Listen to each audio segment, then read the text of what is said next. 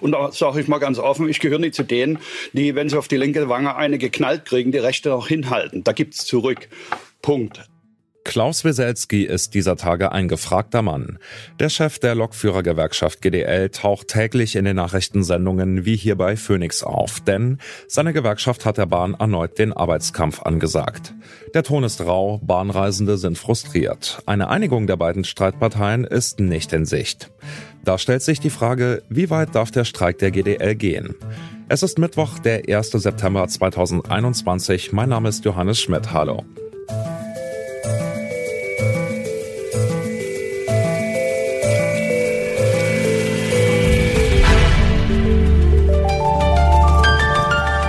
Zurück zum Thema.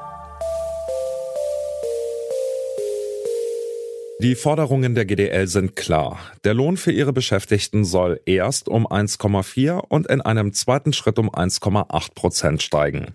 Zusätzlich fordern die Gewerkschafter eine Corona-Prämie von 600 Euro.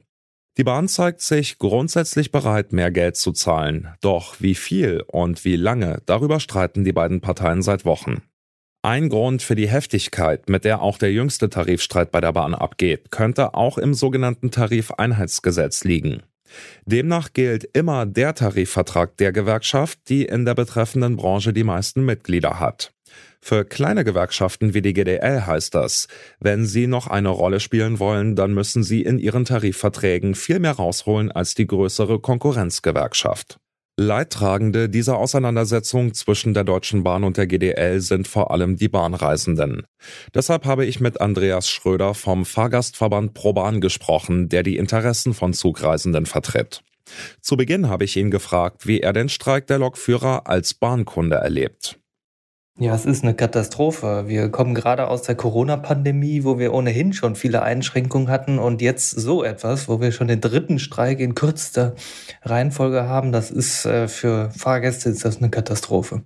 Ja, was halten Sie denn von den Forderungen der LokführerInnen? Finden Sie es berechtigt, dass die GDL bessere Löhne und Renten will? Oder halten Sie die Forderungen zumindest in der Höhe für überzogen? Ja, also wenn man sich die Zahlen anschaut, dann ist das gar keine große Forderung. Ich denke, es ist durchaus realisierbar. Also wir reden hier von 1,x Prozent äh, gestreckt über zwei Jahre. Und ich glaube auch Deutsche Bahn und GDL liegen in den Zahlen gar nicht so weit voneinander entfernt. Daher wundert mich, warum, warum es da nicht zu einer Lösung kommt. Ähm, ich denke, Lokführer werden in Deutschland nicht super gut bezahlt. Wir sind für eine Verbesserung der Bedingungen und auch für die äh, Verbesserung der Ausbildungsbedingungen. Und ich denke, da, da kann man durchaus dem entgegenkommen. Der Konflikt ist aber total verhärtet, auch äh, wegen anderer Faktoren, die nicht nur ähm, ja, die Lohnforderung beinhalten. Na gut, ähm, der Fahrgastverband ProBahn kritisiert, so wie Sie es ja auch gerade getan haben, den äh, aktuellen GDL-Streik recht vehement. Muss so ein Streik denn nicht wehtun, damit sich die Rechte der ArbeitnehmerInnen verbessern können? Können die Fahrgäste der Deutschen Bahn das denn nicht für ein paar Tage aushalten, damit, wie Sie es gerade gesagt haben, die Bedingungen besser werden? Ja, also das Streikrecht ist ein Grundrecht und äh, das würden wir auch nicht bestreiten wollen. Also wir, wir sehen äh, da durchaus Gewerkschaften im Recht und Arbeitnehmer im Recht, dies zu tun. Wir sind hier natürlich in der kritischen Infrastruktur. Es gibt Diskussionen. Es gab ja früher mal Modelle der Verbeamtung oder auch andere äh, Konzepte Daseinsvorsorge. Ich denke, da muss zumindest ein Minimum, Minimum an Angebot muss aber aufrechterhalten werden. Wir sind für einen Streikfahrplan, der in solchen Notfällen aktiviert wird, wo zumindest jede dritte, vierte Verbindung verlässlich fährt. Und dann können sich Fahrgäste auch darauf einlassen. Und dann ist ein Streik, der tut dann trotzdem weh, vor allem dem Unternehmen, aber er tut dem dem, er ist nicht ganz so auf dem Rücken der Fahrgäste wie die, wie die jetzigen Streiks. Dann zum Schluss die Frage, glauben Sie, die Politik muss eingreifen? Ist das etwas, wo Stichwort Tarifeinheitsgesetz der Gesetzgeber für Verhältnisse sorgen muss oder ist das der falsche Weg, die falsche Denke? Ja, die Situation ist nun so verfahren, dass wir immer mehr, ähm, dass immer mehr der Ruf nach dem Staat laut wird, da mindestens jetzt zu schlichten, um das unmittelbar zu lösen und dann muss man sich danach aber auch hinsetzen und, die, ähm, und, und grundlegend nochmal überlegen, ob das Tarifeinheitsgesetz äh, sein, sein Ziel erfüllt erfüllt äh, in der Form, wie es jetzt ist. Und ähm, da will ich mich nun nicht aus dem Fenster lehnen. Wir wollen das nicht politisch bewerten. Das sind wirklich Arbeitsfragen. Ähm, wir haben ein Interesse daran, dass es einfach funktioniert am Ende. Wir Fahrgäste brauchen eine Bahn, die verlässlich ist und dafür muss die Bundesregierung sorgen.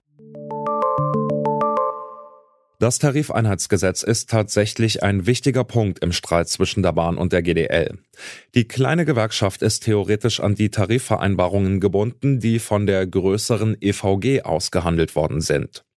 Lässt sich das polternde Auftreten von GDL-Chef Weselski also vor allem damit erklären, dass die Gewerkschaften um mehr Mitglieder und damit mehr Einfluss ringen? Experten wie der Arbeitsrechtler Alexander Brederek halten den Streik grundsätzlich für zulässig, betonen aber, die Bahn ist der öffentlichen Daseinsvorsorge verpflichtet. Sie besitzt hohe gesellschaftliche Relevanz, weil viele Menschen in ihrem Alltag von den Zugausfällen betroffen sind. Warum also sieht die GDL keinen anderen Weg als den drastischen Streik? Um das zu klären, habe ich mit Christian Deckert von der GDL in NRW gesprochen.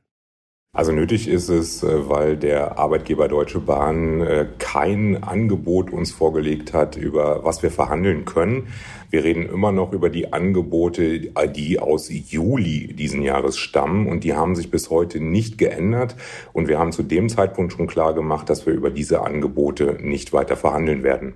Würden Sie sagen, dass es hilfreich ist, wie aggressiv und teilweise polternd Ihr Chef Klaus Weselski in der Öffentlichkeit auftritt? Auch an seinem Auftritt hat es nämlich in letzter Zeit Kritik gegeben, zu sagen, da wird ziemlich auf die Pauke gehauen, das ist doch nicht zielführend, um zu einer Lösung zu kommen. Wie sehen Sie das? Also ich denke schon, dass die Verhandlungspartner, egal wie sie heißen, ob sie Deutsche Bahn heißen oder GDL, schon in der Lage sind, in den Personen auch wieder sachlich an einen Tisch zurückzukehren. Es gehört natürlich auch in so einer Situation dazu und äh, letztendlich spiegelt der Vorsitzende unserer Gewerkschaft auch immer wieder die Meinung unserer Mitglieder wider. Er ist von seinen Mitgliedern beauftragt, ähm, hier in den Tarifverhandlungen zu gehen und natürlich auch diesen Streik auszurufen. Er macht es ja nicht als die Person selber. Und ich glaube, wenn Sie unsere Mitglieder alle wirklich fragen, die sind in Rage, die sind in Wut, was der Vorstand an sich selber macht und natürlich auch hier selber für Boni-Zahlungen hat. Und ähm, die einzelnen kleinen Mitarbeiter im Unternehmen sollen hier wirklich mit einer Nullrunde abgestraft werden und sollen eventuell noch ihre Betriebsrente verlieren. Und hier gehen die Kollegen jetzt echt auf die Barrikaden. Also hier ist der Punkt, glaube ich, wirklich gekommen, wo keiner mehr Verständnis hat. Die Mitarbeiter waren alle auch in der Corona Hochzeit alle im Einsatz. Die sind alle gefahren und wir reden ja nicht nur über Lokomotivführer, wir reden ja auch über Zugbegleiter, die in den Zügen unterwegs waren. Und die Stimmung ist ja wirklich auf Nullpunkt angekommen. Ich würde zum Schluss gern noch eine politische Dimension reinbringen. Und zwar ist ja jetzt aktuell wieder viel die Rede vom Tarifeinheitsgesetz. Jetzt mal ehrlich, geht's bei dem aktuellen Kampf mit der Bahn also auch darum, die GDL bekannter und damit einflussreicher zu machen in dieser Konkurrenz? Also ich äh, fange mal mit dem letzten Satz an, ob wir die GDL bekannter machen müssen. Ich glaube nein. Ich glaube, jeder kennt die GDL, jeder weiß, wofür die GDL steht, dass wir auch äh, Tarifverträge, Tarifverhandlungen führen können, auch in den letzten Jahren, angefangen von 2007, 2014, 15. Das heißt, ich glaube, das ist gar nicht das Thema. Und dieser politische Streik, der ist es definitiv nicht, weil der ist ja auch sogar verboten. Hier geht es wirklich rein um den Tarifabschluss und wirklich um die Forderungen, die die GDL gestellt hat für ihre Mitglieder und natürlich auch aus den Bereichen der Werkstätten, der Fahrdienstleiter, da, wo wir wirklich Mitglieder haben. Es besteht politischer Klärungsbedarf. Das sagt zumindest Gewerkschaftsvertreter Christian Deckert. Andreas Schröder von Proban und andere Reisende, die an leeren Gleisen stehen, fragen sich eher, muss ein großer Streik mitten in der Corona-Pandemie wirklich sein?